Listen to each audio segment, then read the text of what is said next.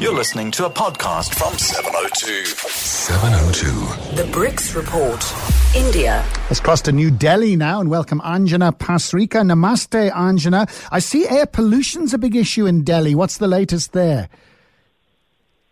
Oh, well, it's pretty bad still. You know, uh, some emergency steps had to be taken. The schools have been shut till tomorrow. A coal fired power plant closed for 10 days.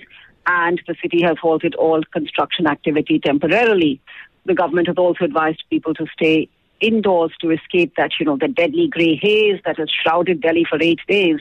Basically, those who have grown up here, John, have never seen anything like this. Visibility is low. We've forgotten about a brisk walk on a sunny winter day, and we keep our windows and doors shut. Now, pollution mostly blamed on dust and vehicle fumes usually worsens in winter when still winds keep it hanging low. But what made it spike an unprecedented 16 times the safe limit set by WHO this past week? You know, it was partly black smoke billowing into Delhi from fires set by of tons of paddy straw in neighboring states and the busted tons of fire firecrackers a week ago for the annual Festival of Lights. When will it improve? I think the worst is expected to pass in a day or two. I can't see a glimmer of sun peeping out today. All right. And of course, we're celebrating our great win against Australia in Perth, and you've got the, the test series against England starting. That's always massive, isn't it? Absolutely. Nothing better than cricket to make people forget all about filthy air and other urban gripes, you know. Cricket is India's first passion along with Bollywood. There's more excitement because India reclaimed the number one ICC ranking for Test cricket last month after winning against New Zealand. And basically, India's having a good run under firebrand Test captain Virat Kohli, so people are really looking forward to it. Stuart Broad from England was quoted today as saying in one of the newspapers that they're coming in as massive underdogs. Of course, some doubts were thrown over the series because of an ongoing tussle over how the Board of Cricket Control of India is managed. You know, the Supreme Court has frozen BCCI's access to funds until auditing is done. So today, in fact, I just saw a flash. We had the BCCI petition the Supreme Court for release of funds for the series.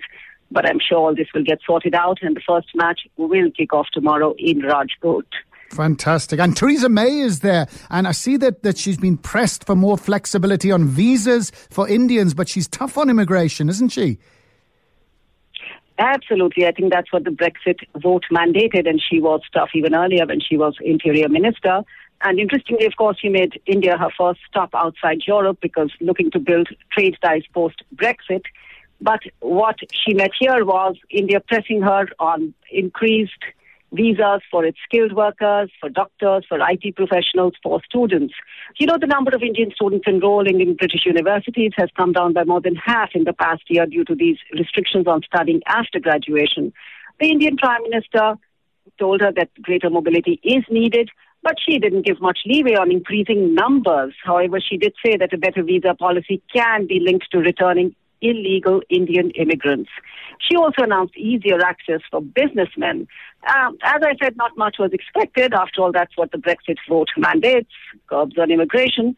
But the question businesses here are raising is, you can't just have trade and investments and shut the door on our people. It's a dilemma I'm sure Britain will face with other countries also. I'm sure. Anjana, thank you very much indeed. We're just losing you there. Anjana Pasrika from Delhi.